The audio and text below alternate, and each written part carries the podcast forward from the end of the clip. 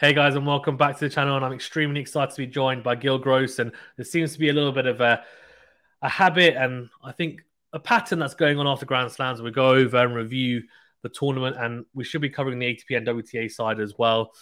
Gil, first of all, how are you doing? And uh, how was your time at the US Open? It was really good. Thank you. Um, great to be on again, and uh, always a pleasure to to trek to New York whenever I can. Second year that I got to cover the uh, the tournament for U.S. Open Radio. Yeah, um, I obviously saw as well. You know, the interviews and a little bit of play-by-play analysis, etc. So, if you haven't heard Gill, then check out Tennis Channel. I'm sure uh, you will see him already, and of course, I know everyone's already subscribed to your channel as well. I was actually listening to your to your uh, Monday match analysis for the US Open actually recently, and I was, I was listening to it thinking, yeah, I agree with this. I agree with this, and it's always insightful as always. So, yeah, I appreciate the work that you're doing as well. I guess we can start off with Carlos Alcaraz. I know you're you've always been a massive proponent for him, and, and a kind of I wouldn't say a fan because I know you don't necessarily have a specific person that you root for, but you've been a big believer in his abilities and talent. And you know, personally, I was someone who was saying, you know, I don't necessarily particularly see him winning a slam this year, but if he was to win one, it would be at the end of the year because it's had a bit of time. But if I'm being honest, most of my eggs were in the basket of next year. Next year is when it's going to happen uh, because give him some time to adapt. So I'm not going to sit here and say that, oh, I was, I was saying it was the US Open. I said I did say might be the US Open. I kind of discarded him from the rest. But in the end, obviously, he just you know said to everyone, "Look, I'm ready now." Uh, and like a very very keen um, teenager, he just had too much energy in the end, almost for anyone. Fantastic fitness and ability, and we know how how much skill he's got. But I wanted to ask you first, actually, before we kind of get into nitty gritty. I was on something the other day, and I said I don't feel like I've ever seen on the men's side a more well-rounded 19-year-old. Because if we talk about like Rafa, for example, when he won his slam at 19, of course, an incredible player, but it was a fantastic forehand, amazing movement, great defense. You know, return was phenomenal, but obviously there are some bits to work on the serve. There are some bits to work on the backhand and the volley, and obviously he has improved and become this goat, for example, one of the goats. Um, and same with the Djokovic, same with the Federer when they won their first slams. But for Alcaraz, I feel like the bones that he has, like the skeleton, was already there. And then you look at him after winning his first slam, and I just feel like yes, there's bits to improve, but in terms of his roundness it's yeah pretty incredible to see. I don't know if you think the same as well. I, I, I do. Um, young Federer probably felt that way, but it took him a while. Is the thing mm. like Federer wasn't an amazing 19 year old, so uh, I would say Alcaraz at at his age, if you take that into account, it is probably one of the most well-rounded packages, if not the most well-rounded package we've ever seen. And, you know, I, I do believe the game gets better, like the game moves forward. So if Carlos Alcaraz is the next generational all-time player, which I believe he is or and, and will be, then you know he should up the ante. Like the game will continue to progress, and what Alcaraz's athleticism and his uh, and his well-roundedness from a technical standpoint, in addition to uh, I think what he's kind of taken in terms of the mental side or the attitude, the enjoyment of the game. I see so many aspects from all the big three.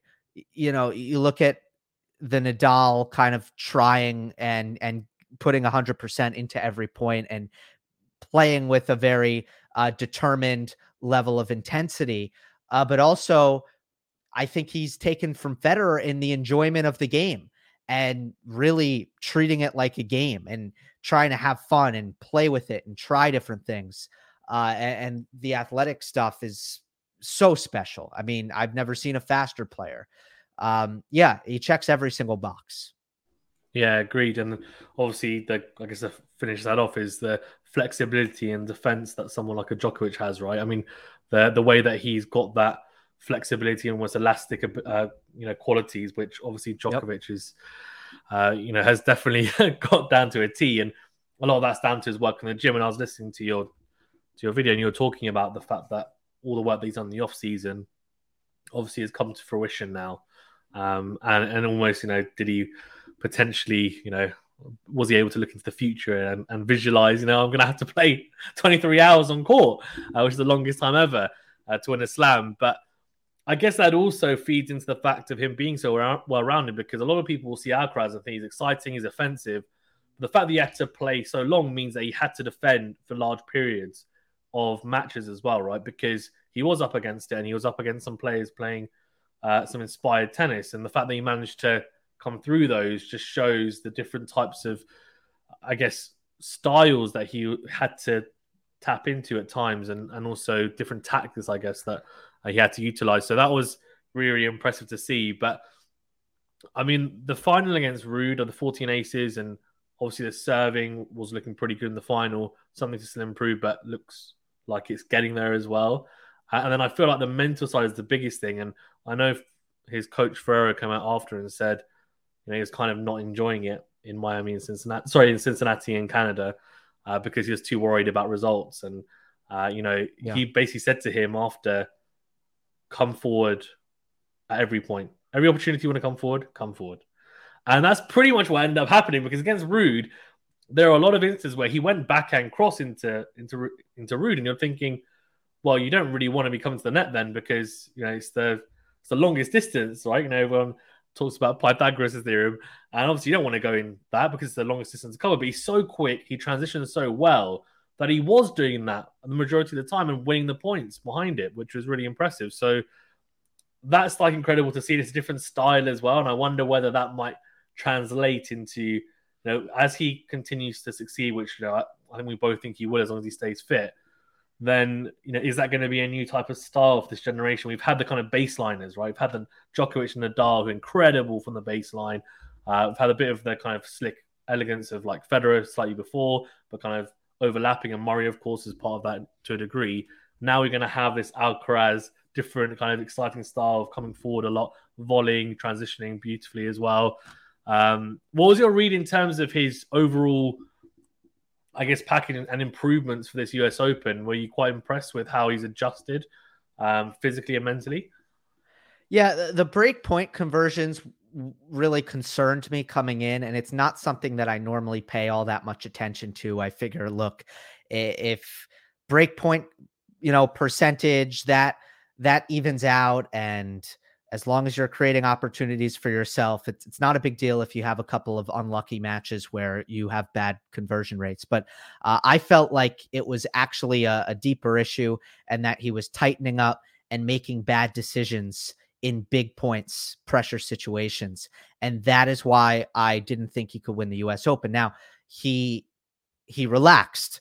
Uh, Ferrero made sure that he relaxed and Alcaraz was uh, you know, actively trying to figure out a way to feel different on the court. He said after Canada that the pressure got to me and that he needs to think about what he can do to fix it.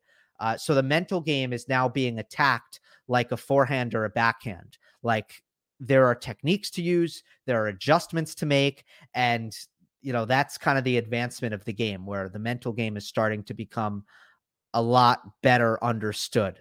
Uh, so that's kind of definitely one aspect that impressed me is that he kind of changed his mindset and he relaxed on the court. He was able to make that that change. Um, other than that, I mean, even though I knew he was a beast physically, I didn't know that he could pull that off. you know, uh, that that was really something else. I I do think that come the Ruud final, he had heavy legs, uh, but then he had the skill to overcome it because he's he he. There's enough of a gap in in talent between him and Ruud that he was able to do some things tactically, make some adjustments to even with heavy legs still win the match, which is impressive in its own right. But you know the way the the energy that he had for that Tiafoe semifinal was uh, certainly eye popping uh, after the Sinner match where he had to come through under pressure, you know, or or he would have lost. Now, look, if he lost the Sinner match and of course he you know he had to save match point in order to win it if he lost the match point you know what i thought coming in would have actually played out to a T because he should have gone up two sets to love. He had a, a forehand to go up two sets to love that he missed, that he should not have missed. And if Sinner ended up winning the match, also the breakpoint conversions were really poor um, until really the fourth set. Um, it would have been like, see, that's what happened. Uh, but he kind of he got through that war he got through that crazy match and it was kind of off to the races and and you know things played out for him there's no doubt about that uh, novak djokovic not being there rafael nadal not being healthy daniil medvedev not being at his best so alcaraz was the best player and even if even if he wasn't necessarily ready to win the us open in in 2022 if things didn't go his way. He certainly was ready to win it if things did go his way, and they did. Yeah, agreed. Agreed. That Sinner match was crazy, wasn't it? I mean, I agree with you. He should have been two sets to love up, and it was one of those ones where he was a break up in both sets, and then he just kind of like gave it away straight away, and Sinner came back into it. Sinner wasn't playing badly; he was playing well, of course, and had the confidence yeah. of beating him twice this year already.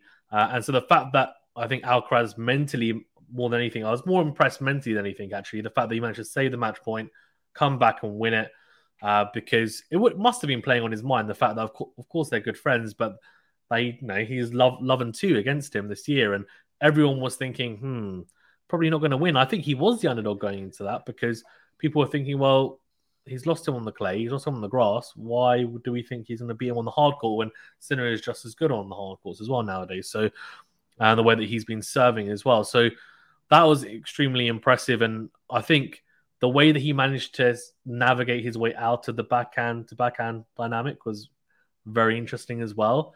Um, any kind of backhand that didn't have a lot of width on it, he just went, I'm going to try my best movement wise. We know how good he is with his movement to make that into a forehand, or he'd go line first and he'd go hard line and basically try and get out of that rhythm that Sinner wanted him to be in, which was, uh, you know, almost poisonous really to the Alcaraz game, which is get involved with Sinner in the backhand to backhand, which he didn't want to be involved in. So that was impressive because that's something that obviously suffered with a lot in Wimbledon and Umag as well. But um, do you, what do you think? Was, was that match of the year? A lot of people after were like, match of the year, match of the year. Uh, do you think so far that's match of the year? Because I did watch it, but I was very much in, in it because I was doing play by play. And I, I, was thinking, you know, that was an incredible match after, but I haven't really had time to think, mm, is that really match of the year? Because I saw all over social media, everyone was like, oh, best match of the year. And I don't know. What do you think? I think it was. Um, I can't think of uh, a match that beats it. I mean, I, I think in, in past years, we've often had a major final that's been, you know, the obvious choice. Um, and, and that has an advantage over a quarterfinal. Um, I don't think we've had that this year. Um, but you know, other than Nadal, I, I, was gonna say other than Nadal, Medvedev, um, and that that might have been match of the year. It might be hard to pick Sinner, Alcaraz over Nadal, Medvedev. But I mean, I I also would understand. Uh, you know, I think in terms of sustained quality, I think that was probably better. The thing about that Sinner Alcaraz match is there was never any separation between the two at really any point. Maybe the fifth set, there was some separation, but it was basically neck and neck the entire way for like four and a half hours. And the quality was good. And the match felt big and important. You know, it, the weird part about it, of course, was that it was at 1 a.m. yeah, I don't, I don't know yeah, how the, you feel about that one. Don't worry, I, I, I felt I literally was up all night in the UK, so I finished at around eight a.m. my time. Oh my god! And I was like, oh, I've got work, so I was like, absolutely zero sleep. So I was a zombie the rest of the day.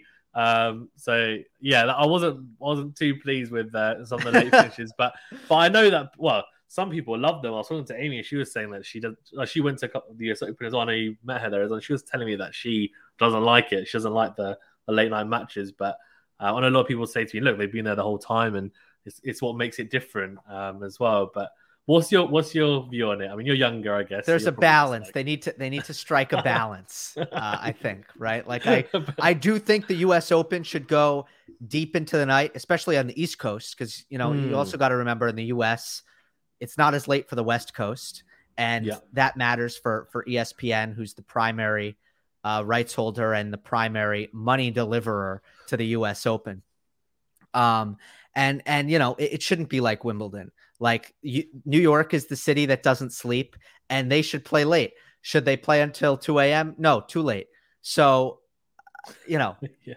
Uh, it's almost eight, like so Wimbledon is 11 a.m. 11 p.m. curfew, right? Which is like, oh man. So I, when I went, I went last year, and it was like Kyrgios Humbert. That was an incredible match, and then obviously they play the fifth set the next day because of the curfew. So I was like, oh man, so I had to go home. Yeah, so I was like, oh, wish it, wish it went on further. Uh, uh, but obviously it's because of the residents, whatever. But in New York, it's like it just there's like no end to it. It's like it's like, it doesn't matter. you just play until six a.m. It's fine. It's like it's crazy, but. I mean, at the end of the day, though, like I, I want Wimbledon to be Wimbledon. I want the U.S. Open to be the, yeah. U.S. Open. You know, I don't want them to be the same. So the worst thing, yeah. like the worst argument people can possibly make is like, oh, you never see this at Wimbledon. It's like good, yeah. good. Yeah, that's the point that's true. That's true. No, I, I, that's a really good point. Um, yeah, it's crazy. It's crazy. Um, on, on Alcaraz, then I guess just to finish up on him, I mean, it's an incredible record. You know, one number one, uh, youngest one number one ever. Uh, I know, you know, the points tally. Some people say, you know, not not the highest, but doesn't matter. One number one's one number one, and the fact that he's won now, obviously his first Grand Slam, but the U.S. Open, where in, this is more of an interesting fact that the big three all won their first slam at different slams. So Novak was Australia, you know, Rafa was Roland Garros, Roger was Wimbledon. Alcaraz is, you know, now one at the US Open, which is a bit different. But I don't know how much of a great stat that is because so's Thiem and Cilic and a lot of other players. But yeah, anyways, uh, and I think for him going forward now, I mean, is there expectations on him to kick on? Do you think? And what, what's your thoughts on how, does he kick on and does he take this in his stride and then like he's going to be at the ATP Tour Finals, which hopefully I'm going to as well. So I'm hoping to watch him. But you know, ATP Tour Finals, and then we go into next year. I mean, is he like okay? Is he now level with like an Nadal Djokovic as like a favorite going to the Australian Open potentially? How I guess Medvedev was for the US Open. Is that kind of what we're looking at now? That is probably what we're looking at. But the huge question is what does this offseason look like? Because he made a massive leap physically between uh, 21 and 22, did, you know, tons of physical work, uh, you know, which, which I, I discussed and everyone did because they, they saw it. It was very obvious, uh, uh, visibly. And, uh, you know, that changed his whole, you know, level and abilities as a player. You know, when you become a man, uh, and and you become incredibly strong, it, it, changes what you can do on the on the court. So you know that propelled Alcaraz to the level that we've seen in 2022. What does this offseason look like? Is the question because you know the, they have said that they're happy with where he's at athletically. They don't want to put any more muscle on him. You don't want to get too heavy. You know, there's there's a balance there as well. Uh, so it's not going to be Alcaraz is not going to come in 2023. It's like, wow, he he oh. looks like uh, Dwayne the Rock Johnson now, yeah. right? Yeah, it's exactly. not going to be like that. Uh, but it's like, are we going to see a a more polished first serve? Um, are we going to see better decision making and and more patient shot selection or or do they not want that? Uh, do they want to kind of let him kind of take really big risks all the time? Um i don't know. See like i don't have the answer for you. So that's the question like where are the improvements this offseason because right now as a player in 2022 he is very you know he's a tier 1 guy but he's not a world beater. You know, he's he's not necessarily better than Djokovic and Nadal, Medvedev at his best on hard, Tsitsipas at his best on clay. He's not necessarily better than, the, than those guys. He's just on the same level. If he wants to actually rise above which I think he can do, he's got to do something in the offseason to be a better version of himself in 2023 than he was in 2022. I have the answers, Gill. I have the answers. So if what's uh, he gonna do? Alcaraz's team is listening. This is what you're supposed to do. Well, I, have got I've got some ideas. And the first thing is, and I'm not sure technique wise, it's always tricky to tinker with techniques. I wouldn't tinker with his serve technique, but they can definitely get that down. It can be yeah, in terms yeah, of the, they yeah. can definitely you know get the get it more efficient. Uh, Flat serve sure and his, slice serve, right? Exactly. Yeah. The, the, the kick is good. The kick is good. It's just the other ones. Yeah, because the kick serve, I mean, he was hitting kick serves for first serves against Ruud, and I was like, what's he doing? He's adjusting his serve position, and I was like, this isn't a clay court Carlos, but you know, he gets away with it at times, 90 miles per hour into the backhand from the ad side. But I was like, you know, fine if it works, um, but it's just bizarre to me. But that's also because, yeah, like, you know, he's not super confident with his first serve, his flat serve um, on maybe the, the ad side as well. So something to work on is definitely the first of efficiency making yep. sure he can get freer points on there. And the backhand slice as well, I think, is something that he can work on. I don't necessarily see it as a a shot at the moment that is I think it's serviceable, but it's not something that is a an attacking like for example, it's not a Berrettini slice, it's not a Federer slice. And I feel like if he was to add that to his game, like it would just take it to the next level because his backhand and his backhand defense is improving. I think we've seen that and there were clearly some like holes there potentially against elite backhands. But if he can perfect that, then that will not paper over the cracks, but it will add a different dynamic and it will help in those exchanges because it'll slow down the pace.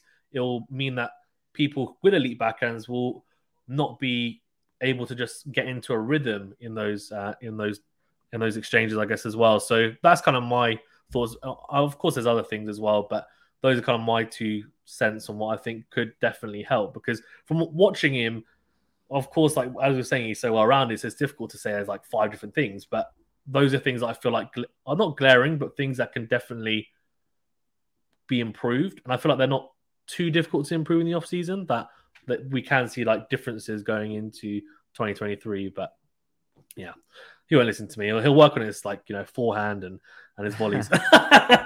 yeah, well, something.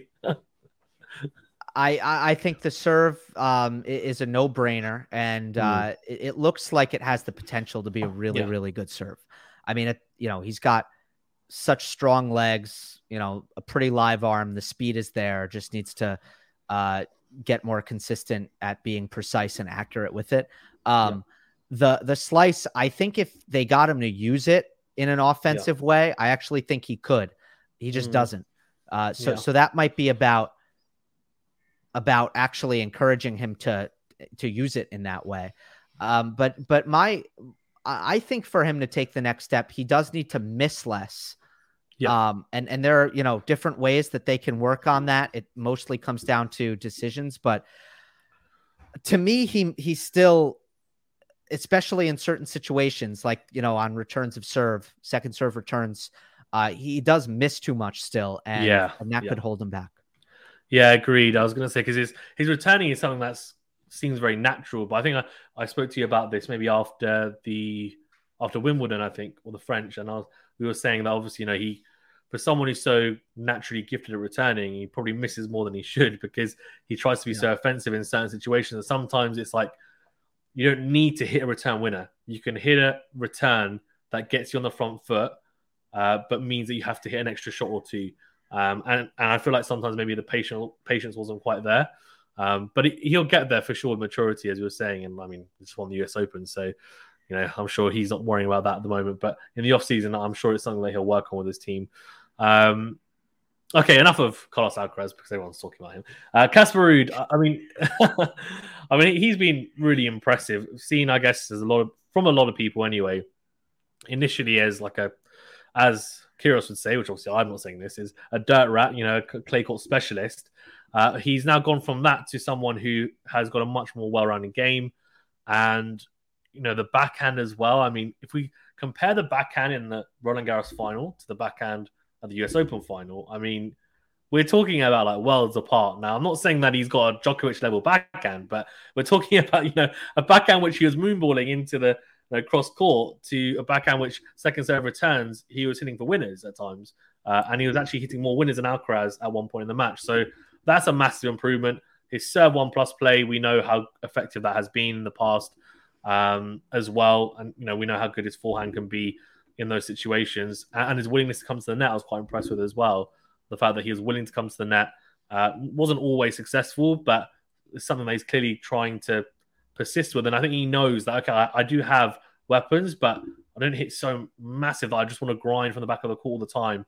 Uh, and he doesn't miss much either, Casper for the most part. So I was quite impressed with his run, and especially the way he dealt with Berrettini. Well, that was a really impressive performance in the first two sets, especially. Um, and he put up a good fight against Alcaraz, but just not to be two finals, two losses, similar to Jabeur on the women's side, which we'll touch on in a second. But uh, what were your thoughts on Ruud's uh, US Open campaign? Huge. I mean, yeah, the the backhand, I'm I'm amazed I by by how different it is. Um, you highlighted that nicely, and uh, it's it's huge on the return of serve, especially uh, because that's the shot where obviously opponents can easily get it to the backhand. Uh, whereas it, in every other aspect of the game, you know, it's always been kind of difficult to make Casper Ruud hit backhands. Uh, but you know, it had to be better because of the return of serve, and uh, players were were really taking taking advantage of it in in that respect. And now, you know, he can go up against a kick serve like Matteo Berrettini's, and Berrettini will, you know, kick it to the backhand, and Ruud can take it early and hit it hard and fast and actually get it to the Berrettini backhand and set himself up for success on second serve return points. So massive improvements there. And uh, I, I, did not think coming into the season that Casper Ruud would be in two major finals. You have to tip your cap. He's uh, so much more confident in himself mentally, um, and he's becoming quite the uh, well-rounded player himself. Um, and he's taken advantage of of pretty good draws at at both of these majors. There's no doubt about that, but he's taken a, a huge leap here. Yeah, no doubt, and it's it's interesting to see where he kicks on from here after making two slam finals as well. Because at number two in the world, I think you know you're thinking, wow, okay, he goes into Australian Open and he gets a favorable draw again because his rankings improved even more.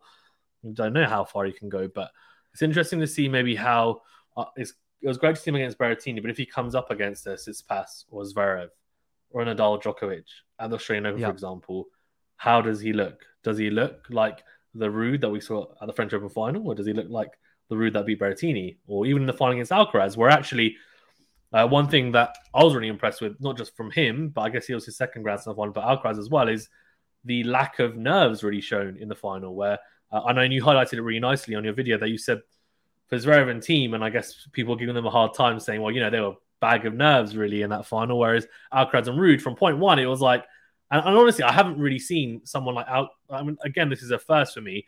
Alcaraz in a Grand Slam final, his first ever Grand Slam final, just didn't look nervous at all. And I was like, yeah. what? This isn't supposed to happen. It's you're supposed to be nervous for at least like the first three games, maybe uh, even a set. Some people would take some two sets in a men's final, but he was just like, no, I'm fine you know, saving break points left, right, and center. And Ruud was doing the same as well, which was really great. And uh, of course, you made the point that, you know, with Thiem and Zverev, they kind of been there or thereabouts pushing. Um, and so the pressure was there because people expected them to have won a Grand Slam or two by that point, or at least, you know, been in more finals and people expect them to win. Whereas for Alcaraz and Ruud, they've had three months where they played really, really good tennis. And then obviously at the US Open, expectations were higher as they progressed. But uh, so I guess less kind of mental, uh, me- mental clouding, I guess, uh, from there in their play. But that was that was great to see because I think that made a really good final in the end as well, and one that actually I enjoyed. And I wasn't saying, "Oh man, nerves, nerves from the start." You know, a forehand yeah. being shanked, and you know someone's double faulting twice in a row, and that wasn't really happening, which is great. Um, I thought as well. But were you the same opinion? I know, I know you mentioned it briefly as well in your video yeah. as well. No, yeah, you're right. Yeah, I don't think nerves played a factor in the final. I, I didn't think they would. Um, but uh, you know, it speaks volumes. It does. You know, as much as as much as I think sometimes it's an advantage that people don't realize to be a naive teenager in a major final. Uh, I, I think throughout history there are plenty of examples of of you know teenagers actually doing really well in in this kind of match, right? Sampras at the U.S. Open in 1990, Uh, Becker, uh, when when he was young, I think did did really well. Um, w- we saw Raducanu, you know, last year just never feel any nerves or pressure. Uh, on, on the women's side, as a more recent example, um, Andreescu, we you know similar. Sometimes I think you know you're just so young. Eh, there's you're fearless. You don't have much baggage, and that kind of thing doesn't happen. Uh, Ruud, I'm I'm definitely I think a little bit more impressed with honestly because he has had issues with his nerves um in the past. Like he he hadn't been past the third round at a major until Roland Garros and in some of those matches I really do feel like it was uh it was very nervous on his part especially last year against Davidovich Fokina in the third round in Paris where um, while Fokina played well, uh, Ruud uh, won way more points than Fokina in that match and just couldn't win the big ones uh, to, to ultimately win the match. So I just think Ruud's come a long way in that respect, and he could have been nervous in this final and wasn't. So it, it was it was a good thing to see. Yeah, no, for sure for sure. And then I guess to, to wrap up on the uh, on the men's side as well. I mean, what are the ask you a, a couple of questions on uh, the rest of the field. So, um, what was the biggest kind of surprise for you? Was was it the Medvedev Kyrgios match? I mean, I for one and before the tournament was like. So I, I kept on backing Kyrgios to beat Medvedev, and it was happening recently, right? As in, and I was like, okay, great. And then when I got to the US Open, I got a bit scared, and I picked Medvedev in my bracket. and I did the preview video, and I and I'd seen how they were playing, and I said, no, I'm gonna I reversed my decision. I was like, Kyrgios is going to win. Um, and I, I, got a lot of hate in the comments for it as well. And some people like, what are you talking about? Like, just because you said they look better, but you know, Medvedev hasn't dropped a set and Kyrgios has dropped a set. And I said, you've got to look at the quality of opponent, yeah. they played. And I was like, you know, that makes a difference. And then obviously went on to win. So I was like, haha, back to the comment section I go.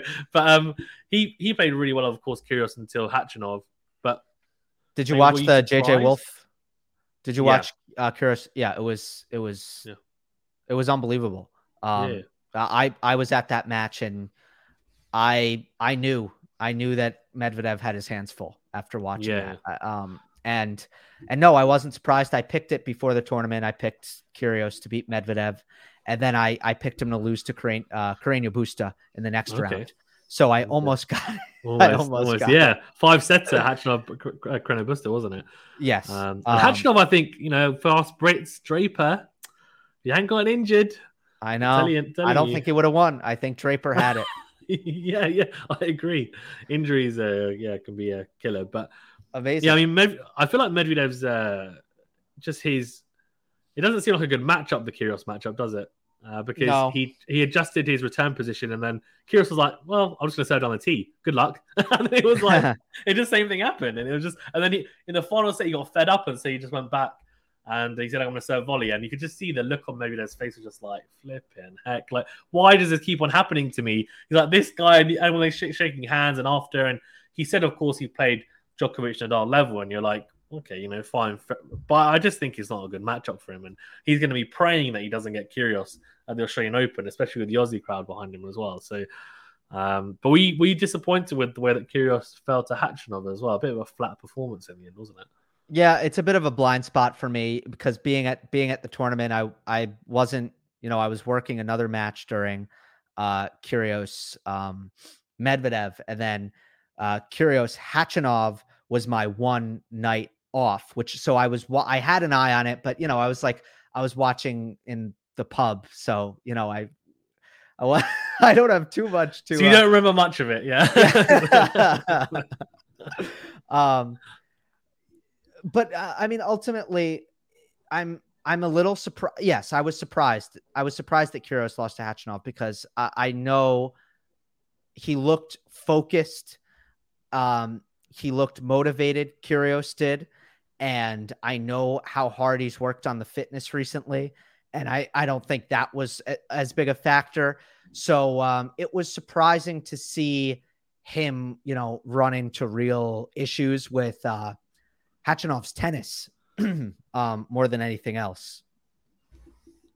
Yeah, Agreed. Do you think that's a fair assessment? Because I, I, thought I thought Nick looked locked in mentally and physically, uh, except the calf thing in the first set, but that yeah. seemed to go away.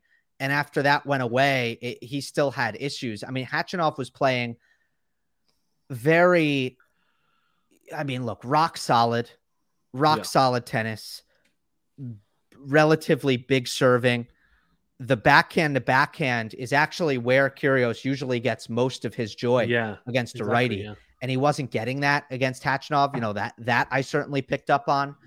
Um, but I just thought Kyrgios's variety, you know, bringing Khachanov forward, um, coming forward, you know, to kind of take away Khachanov's defensive abilities. Uh, I thought those things would be enough to push Kyrgios through. Yeah, agreed. Um, I think I think one of the things that might have tipped it, and I think Kyrgios mentioned it after, was the fact that Khachanov was just serving so well at the US Open uh, this year. And I always talk about, like, I was on my channel about the, the top five elite servers. I don't know if you agree with this, but uh, I, I, say Opelka, Isner, Hurkacz, Kyrgios, and Berrettini. Those are my five. Those are my okay. top five elite like servers. Uh, and I'm like, you know, those are the guys that if I if I had to like put money on who's going to hit an ace, it's going to be those guys.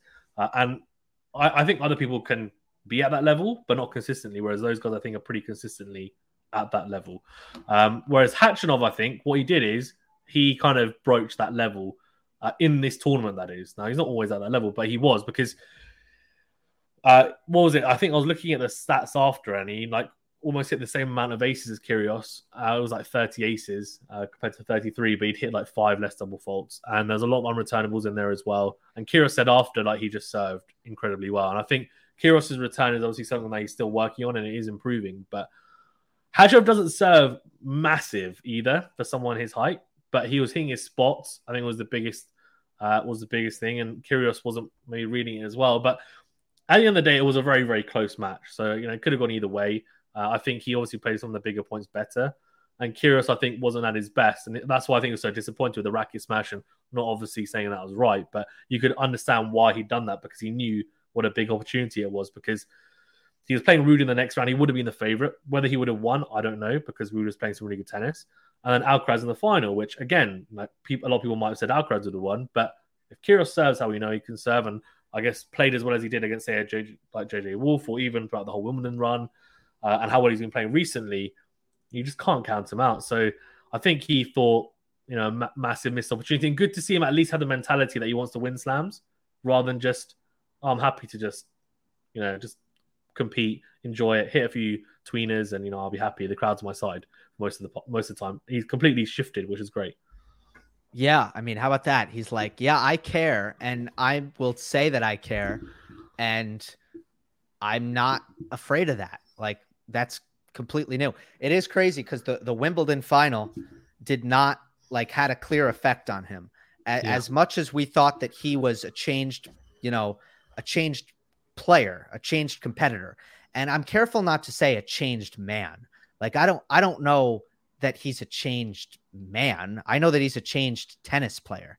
You know, yeah. like I'm not hanging out with him off the court. Uh, I, I, don't know if he's. he wasn't in the man. pub, was he? No, he wasn't in the pub. Surprisingly, uh, yes, or or not surprisingly now with this changed uh, new version. Yeah, he keeps, he keeps on saying how he keeps on going to bed early. So I think that's just assuming that he doesn't go to the pub anymore. So. Yeah, he's he's going to bed early and he's training his. uh He's doing a lot of fitness. I mean, that's all you need to know. Like I, I was always of the I was always of the belief that it wasn't about Kyrgios's like mental stuff. Like I that certainly was part of the problem is that sometimes he wouldn't give full effort. Yeah. The big the biggest hurdle for him was that he wasn't in shape. Hmm. That that was always my view on it. And and now I I think it's the biggest change now. Like he he's in shape. His body is not going to fail him. He can hmm. move, he can move for as long as he, you know, as long as the match goes and he can go into a third or fourth round without disintegrating because he's actually put in the work. Yeah, agreed. Agreed.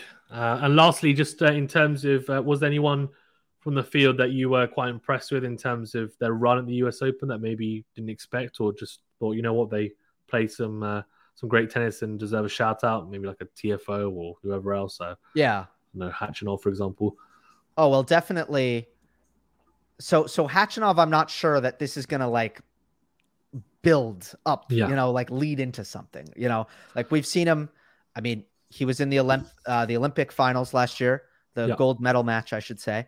Uh, we've you know we've seen Khachanov can get hot and he becomes a really dangerous player, but I don't know that he changed anything um, yeah. that that is sustainable. But Tiafoe, it's been building to that. I I do think that this is going to uh, be the start of Tiafoe becoming a, a, a consistent top twenty performer. Um, with his improved forehand, his adjusted serve strategy and outlook, where he's going for more on the first serve, uh, his improved fitness and his improved focus. All of those things I think are to uh, really culminate in him building on this performance. And then uh, I, would say Jack Draper. You know, Draper hmm. was he beat Felix in straight sets.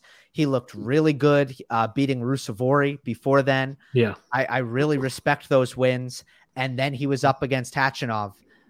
Draper, I think, is starting to show that that he's the real deal, and the attention that that he's getting is warranted and deserved. Yeah, no, I agree with you on Tiafoe. I think if he plays the level we play at the US Open, I mean, easy top ten, like easily, easily. Like he just he looks so good. Um, That's why I said spots. top twenty though, yeah. because even if there's even if he's not quite what he was at the US yeah. Open, he still has some some margin. Um, yeah.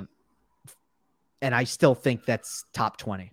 Yeah, for sure for sure. And, and with Draper, I think he said after it's about the physicality of it needs to work on his on his body and get in the gym. I guess a bit like Alcaraz did. And that's something for him to work on in the off season. And maybe he comes back and you know wins the US Open next year, like Alcaraz yeah. after being in the gym.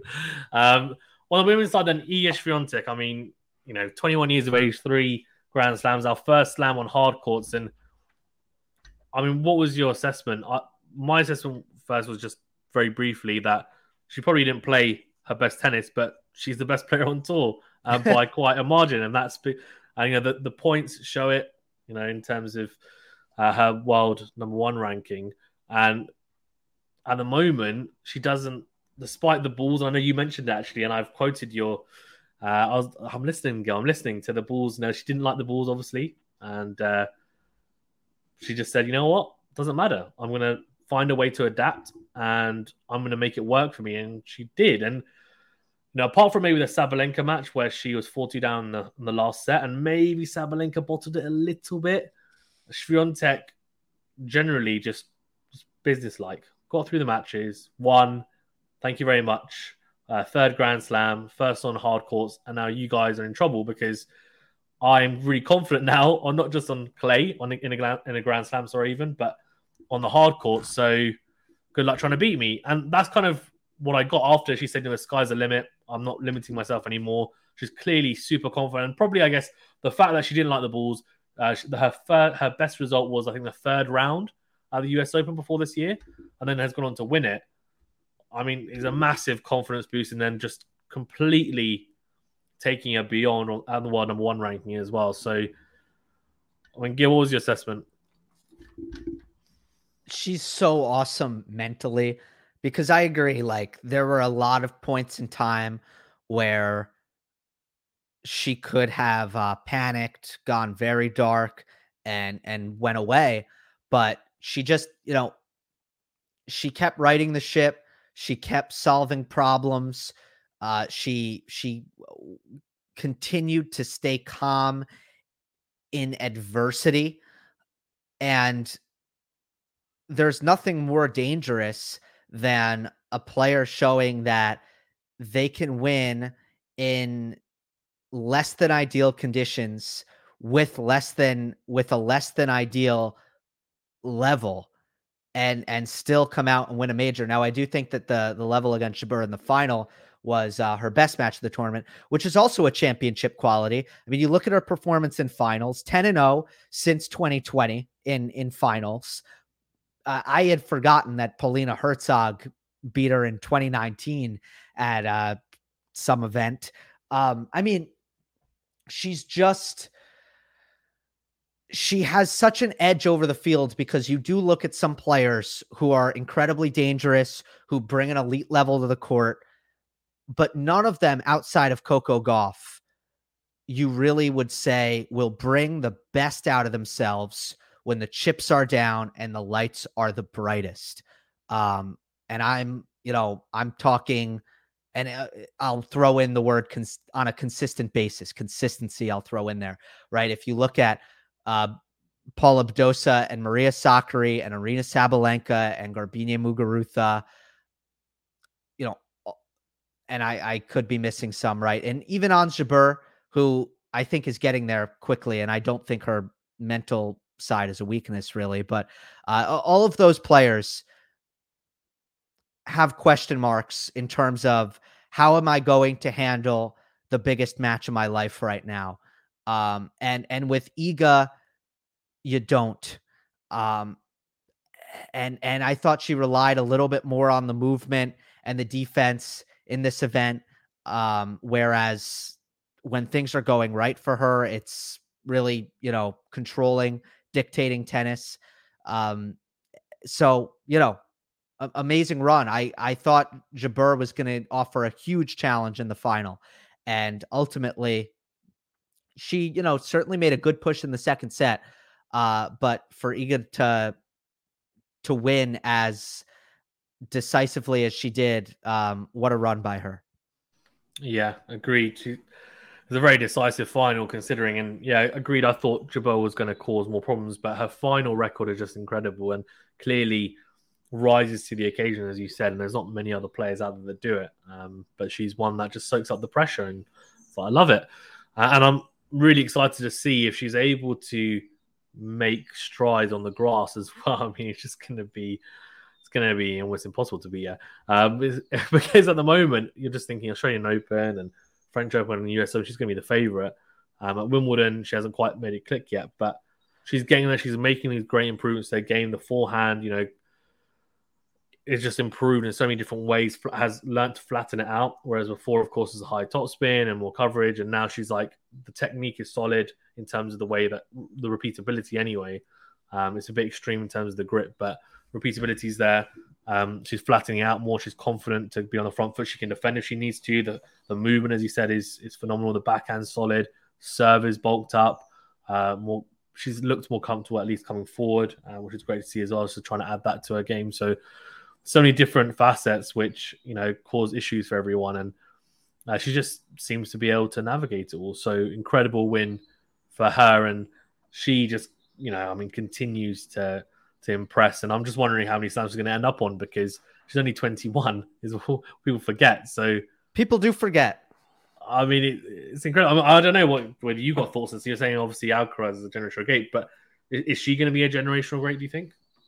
Yeah, I, I think she is generational. I think she she's an evolution of the women's game in terms of what she does on the forehand side. Uh, everyone else is going to need to catch up because that is, I, I think where the game. I could be wrong, but I I think the whole you know the era of the players taking the ball early and hitting hitting flat and doing you know a lot of damage with the backhand at a certain point i wonder if uh if that starts to be the way of the past, you know, the the Sharapova style, I'll call it. Um, and and Swiatek, I think, is kind of the evolution, and people are going to need to catch up to that. Um, and it's interesting you mentioned the grass because I thought about this for the first time. The U.S. Open is is a, a grass court bounce. It's fast and low and slick, but the movement, the way she moves on the hard court, basically sliding every time she's stretched out to the outer thirds. That's what's completely different. Like the way she's kind of planting her outer edge, her out her, you know, outside foot every time defensively, like she does need to master a different kind of movement on the grass. But the bounce, that's a Wimbledon bounce. So we know she can handle that part of it. Yeah, agreed. She needs to watch videos of Djokovic and Sinner moving on the grass because they slide, but obviously it's slightly different to what you're describing yeah. on the hard courts. But they've made it work. They slide on all surfaces. So um, they're, the only two players really on the men's tour that I know that do it um, and do it like efficiently. Um, Jabeur, I mean, similar to Rudy, we were just talking about Rudy, and I was saying, you know, two Grand Slam finals, two losses. I mean, heartbreaking. I think she'll probably be more heartbroken about the Rybakina one because she went into it the favorite, three yeah. sets, and you know, obviously she was expected to win it. Um, but the one against Swiatek, she's like, yeah, I've, I've, made another final. I've put that behind me. I'm here. She was playing well in some people's eyes, playing better than Swiatek. She like she blitzed Caroline Garcia, who's been in incredible form uh, mm-hmm. in the last few months, and just was. I mean, I think the nerves were there a little bit. Obviously, got broken early in the in the first set. She took a big lead, and then, as you said, she made a push in the second set, but just wasn't quite able to do it. I saw her her box go absolutely mental. Her coach at her, and she did say after the Garcia win that she listened to her coach fully for the first time. And obviously, the coach was really happy. She was happy because she won comfortably. I, I think she maybe got went a little bit off script against uh, and the coach wasn't happy. Uh, but that's that's by the by. I mean, she had a great tournament, but Swiatek seems to be an issue for everyone right now, including her. Uh, what, what was your kind of insight on how she's done this uh, US Open? Because I was quite impressed with how she actually managed to do on the hard courts because I don't necessarily feel like the US Open is her best slam. I, I genuinely feel like she's got a better chance at the French or Wimbledon, uh, but she's showing some great form on the hards as well. Yeah, she 100% prefers the natural surfaces. Um, and and the stats back that up and she says that. So yeah, it's another it's a very kind of Ruud like example um of uh although, you know, Ruud isn't the grass court merchant that Jabeur is, but um, you know, it, you you get some bonus points, which people people got mad at me. Sometimes they get mad if you uh, they think you're favoring surfaces, but no, you're not. It's just players get bonus points for doing well on their least preferred uh surfaces. It's just kind of how it is. So so yeah, Jabeur has that, but also it was a much more impressive run than the one she had at Wimbledon. In fact, it was uh I think, a really, really difficult draw. Shelby Rogers in the third round. You know, Rogers at the U.S. Open is tough. Ash Barty learned that last year. Uh, Veronika Kudermetova continues to be probably the most underrated player on the tour this season. You know, playing a top 15 level from start to finish, and she beats her in straight sets. Uh, Tomljanovic, I was so impressed with after beating Serena she takes out Samsonova, who was on an incredible win streak, and uh, did it decisively. And then um, Jabeur in the Tomljanovic match kind of just out hit her from the back of the court without really using much variety, which I thought was impressive. Garcia, you mentioned, certainly deserved to be a semifinalist. It was much more impressive than the Wimbledon run, where uh, do you do you remember exactly like who's the highest ranked player she faced? Oh, that's a good question. Was it was it like Mertens? Yeah, I think it was Mertens because I think so. Uh, she she faced Tatiana Maria in the semifinals. Who obviously was unseeded, and Rybakina I think was like she was unseeded as well. I think at the time. So yeah, I think it was Mertens. Yeah, yeah. Uh, who was I think might have been thirteen in the world. I want to say potentially fifteen, something along that. Um, yeah, so, something in the teens. Yeah. Yeah, yeah. So yeah, I agree. This run was, I mean, pretty pretty outstanding. And that probably made it even worse because the final is like, great, the same thing's happening again. Yeah. Um, but yeah, I agree. Like it's least favorite surface, so it's a fantastic run. And I just a little bit of, of bias coming into this, but I'm a massive kind of fan of her style. So I'm I'm just hoping that she does get a slam, and that will probably help.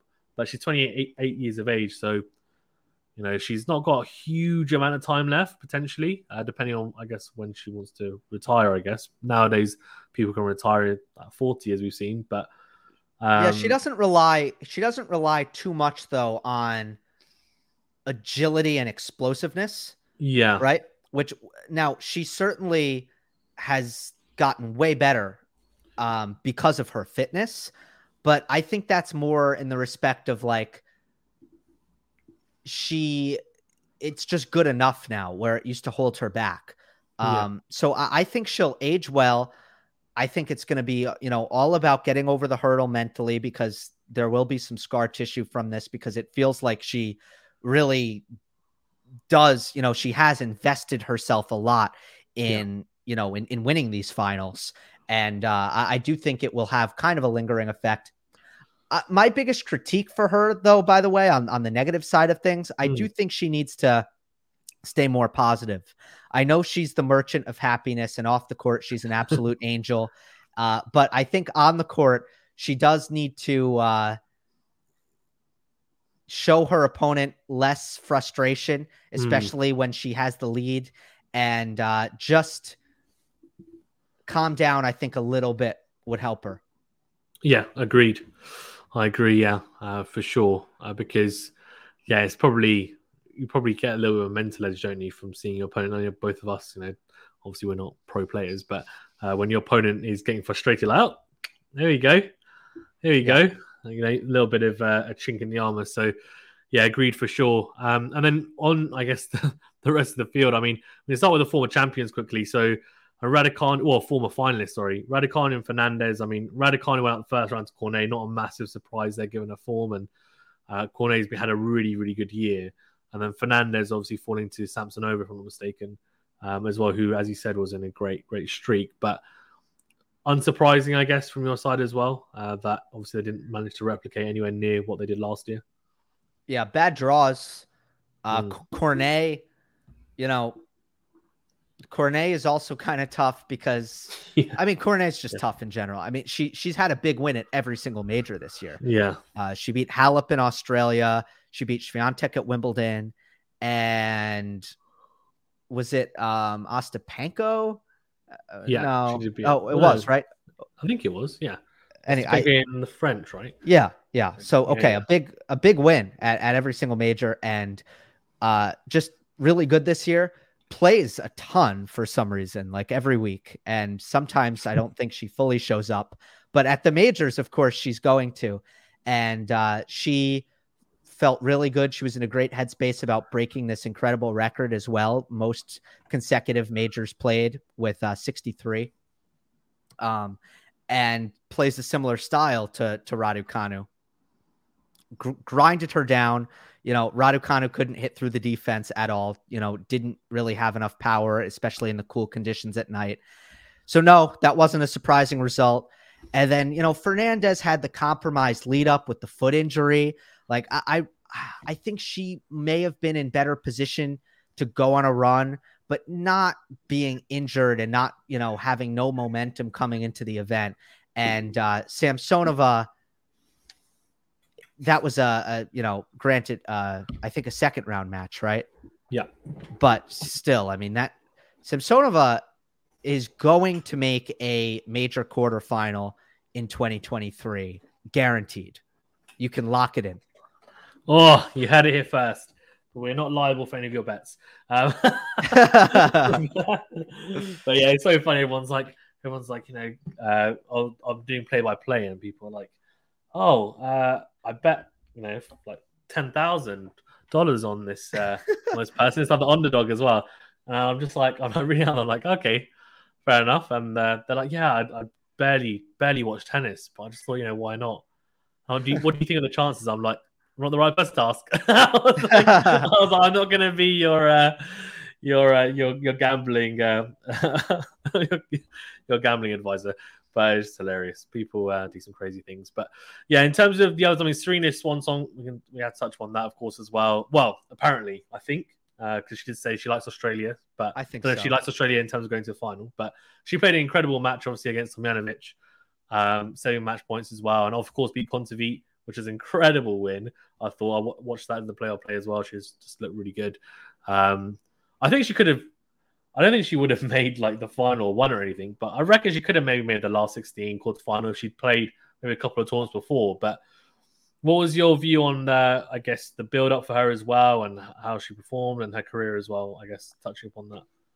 Perfect week. You know, exactly what I kind of had hoped for coming into the week for Serena, for the fans, for the event.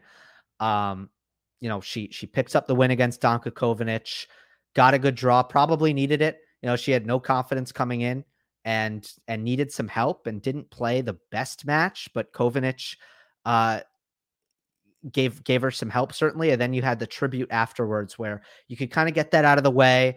she felt the love after after the win. You know, we had the the theatrics and the the ceremony, and then you know against Kontaveit, she could focus on the tennis. Weight lifted off the shoulders, underdog, not a lot of pressure, hostile crowd, got to Kontaveit, Good tennis by Serena. Boom, picks up the upset victory. Great to see that in in her farewell tournament. Uh, and then Tomljanovic handles the moment incredibly well, better than Kontaveit, and uh, and wins a tight one. Um, so yeah, I mean, I thought it was all you could ask for. Tomljanovic incredibly classy as well after the match. Um, I do think Serena's done. I don't think she'll ever get to the point where she is ready to fully commit to tennis, given her family and business obligation or not obligations, but you know, uh, ventures off court. Um, and she's not going to be half in halfway in tennis. Like she, she knows she can't win like that. So I don't think she'll ever play again. I really don't, even though she's leaving the door open. Um, unbelievable career, um, obviously, and uh, you know, on the court, all time great. Um, if not the greatest of all time. You know, I do think there's a conversation there. Like it's not really super obvious, even though I think in the fanfare of the US Open, it was kind of like, yeah, let's just let's just call her the GOAT and we can leave it. Uh, but yeah, it's not it's not that obvious. It's there's actually questions there about, you know, Graf and and especially Graf, um, but potentially some others. But her cultural impact, you know, unmatched. Uh, the way she grew the game, the way she you know gave to the game, the way the U.S. Open uh, when she played, the way I could see the grounds change and start to reflect New York more than anyone else. Uh, the way she revolutionized um, so many aspects of of women's tennis, along with Venus, really legend and a beautiful send off. Yeah, agree. Definitely legendary status. And uh, yeah, as you said, um, it's difficult. The the goat debate's always difficult on the men's or women's side. It's everyone's got different uh, ideas on it, but I can see why they went with it. Obviously, and she's like a small current, but yeah, fantastic, fantastic career. And you know, if that's the last we see of her, then you know, incredible, incredible way to go out. I think fighting way to go out, and uh, glad that we get got to see her rather than a lot of people thought she might just say, "I'm retired." um, before, and we wouldn't really kind of see that kind of farewell tournament. So great to see her um, playing as well. Uh, I guess finish, finish up on as well. Then I mean, I keep on thinking to myself. I was thinking about it just now, actually, that it's a real shame that Ash Barty retired because considering how well Iga Swiatek's playing, it'd be great if Barty just came out of retirement for the Australian Open and said, "You know, what, I'm going to play," and it would just. Uh, there's just something on the women's side that it was great to see, I think, a final where it wasn't super surprising. Whereas on the men's side, I felt like it was more surprising. See Ruud in the final, for example. I mean, a lot of people didn't think Alcaraz would make the final either, to be fair. Um, that was a surprising final, more so than, of course, Swiatek Jabeur. But I was just thinking, you know, she needs someone to complement it, whether it's going to be Jabeur or someone else, or maybe it's a whole host of players. Um, Sabalenka, you know, if she'd beaten Swiatek, I'm thinking that takes that gives her a mental edge to then potentially kick on. Um, but I don't know. Uh, something about the Barty thing that I think, come on, come back, just come back. Yeah, on, let's see what we, we, we knew that would happen though. We, we knew, we knew as soon yeah. as Ash left and the way Iga was playing, we knew that we were gonna that we were in for that kind of what if and that you know rivalry that never happened. Like right yeah. right away, we knew that. Um, hopefully, Coco can take some steps technically and yeah. and be the one. And I I think she can. She can be the one to yeah to challenge Iga long term. You know, short term there there are pe- plenty of players who can certainly do it um, on a match to match basis, but over the you know large sample size grand scheme of things yeah. right now. Uh, probably the only player I'm seeing is Coco Gauff. You also have a lot of excitement behind uh, Linda and Brenda Fruhvirtova. Yeah, yes, very exciting young players. Yeah, I'm, I'm interested to see what they do um, as well. They're coming through. I mean, there's quite a few good young players. Obviously, you know, yes, we can talk about Raducanu Fernandez, but there's Clara Tauson from Denmark. There's a lot of like people talking about her. Uh, I really like Zhang from Ukraine. Yeah, my my favorite, my favorite besides Coco right now is uh is Zheng Qinwen. Okay, interesting. I I believe she's the best uh teenager outside of Coco. Ooh, I, I like uh, Kim Wen Zheng. She's great. Um, they're both really good players, actually. Yeah, a couple of uh, Same fantastic player. players as well. Oh, right. have I just pronounced? Have I just mispronounced? Yeah, yeah, yeah, yeah. Same player. Oh. So okay, yeah, it's the the Q is the sh sound. Oh, okay. And and, okay. and the names and then the names are are reversed. So it's Zhang Qinwen. Oh, okay, fine, got you. Okay, I'll but, I'll say it in future. It's like someone said to me uh, when I was doing uh, the final for the Australian Open that Medvedev is actually supposed to be pronounced Medvedev. So I was like, okay. So now I've started to try and make sure I'm saying that. So someone from Russia told me, and I was like, okay, I'll, I'll be saying his name like that going forward. But no one else says it. But apparently in in Russia they call him that. that's what they that's how it's supposed to be pronounced. But yeah, but okay, yeah. so okay, Shang Jinwen. Okay, fine, I've got it. I've got it. It's in my head. So yeah, she's really excited. Yeah, I agree with you. I agree with you. I was massively excited by her uh, at the French Open when she was winning against Swiatek, and then obviously, um, yeah, like ended up losing in the end. But she's really exciting as well. Um, she's, I think she's gonna go big and court major quarter final next year. You heard it here first. I'm gonna, I'm gonna match Gill for Samsonova. but yeah, for sure, for sure. Cool. We'll leave it there, Gill. Is there anything you want to touch on before we wrap up? No, we uh, we hit it all. Uh, thank you so much uh, for being on as always. Appreciate it. And of course, if you haven't done so already, do check out uh, Gill Gross uh, on YouTube and of course uh, Monday Match Analysis on podcast platforms, if I'm not mistaken. And of course on Twitter as well. And if you haven't already, do like this video, subscribe if you're new, and leave a rating and review on this podcast platform as well if you're listening to this uh, audio. Thank you so much, guys. Stay safe and well. We'll see you on the next video.